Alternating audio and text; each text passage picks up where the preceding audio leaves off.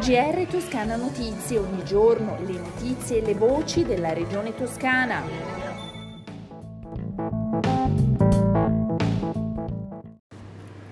Giovedì 26 agosto, una nuova edizione del GR di Toscana Notizie, una nuova sfida per il Meyer nel 130 anniversario della sua lunga storia. La Regione Toscana ha avviato infatti l'iter per il riconoscimento nazionale del Meyer come istituto di ricovero e cura a carattere scientifico, predisponendo la documentazione da trasmettere al Ministero della Salute. Ascoltiamo il commento del presidente toscano Eugenio Giani e dell'assessore alla salute Simone Bezzini.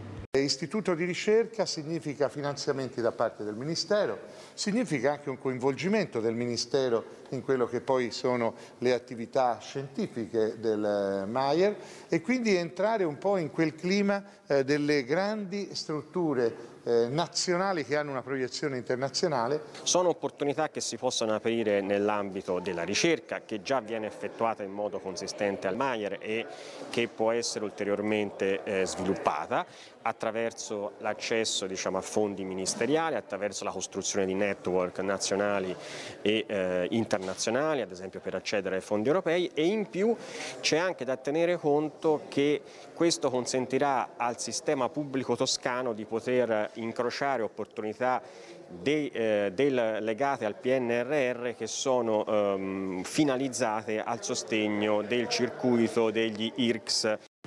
Alla conferenza stampa c'erano anche l'assessore alla salute Simone Bezzini, il direttore generale dell'ospedale pediatrico Meyer di Firenze Alberto Zanobini ed alcuni esponenti di spicco del mondo scientifico e assistenziale del Meyer.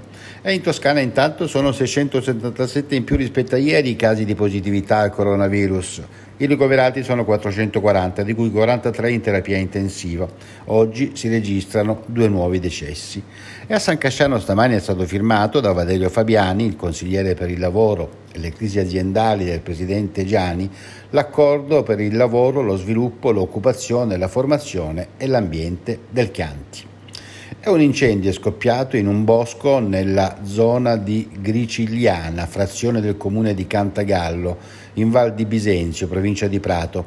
Sono in arrivo autobotti per il rifornimento e ulteriori squadre per le operazioni di bonifica e controllo che si provvede proseguiranno per tutta la notte. Le previsioni del tempo, prima di salutarci, il cielo in mattinata in tutta la Toscana sarà nuvoloso sulle province settentrionali, nel pomeriggio l'estensione dei fenomeni eh, si allargherà alle zone interne con possibili temporali, mentre i mari sono mossi o poco mossi per quanto riguarda le temperature, invece le massime in diminuzione nelle zone appenniniche stazionarie altrove. Siamo giunti così alla conclusione di questo nostro GR, una risentirci a domani per un'altra edizione del giornale radio di Toscana Notizie. A risentirci. GR Toscana Notizie, ogni giorno le notizie e le voci della regione toscana.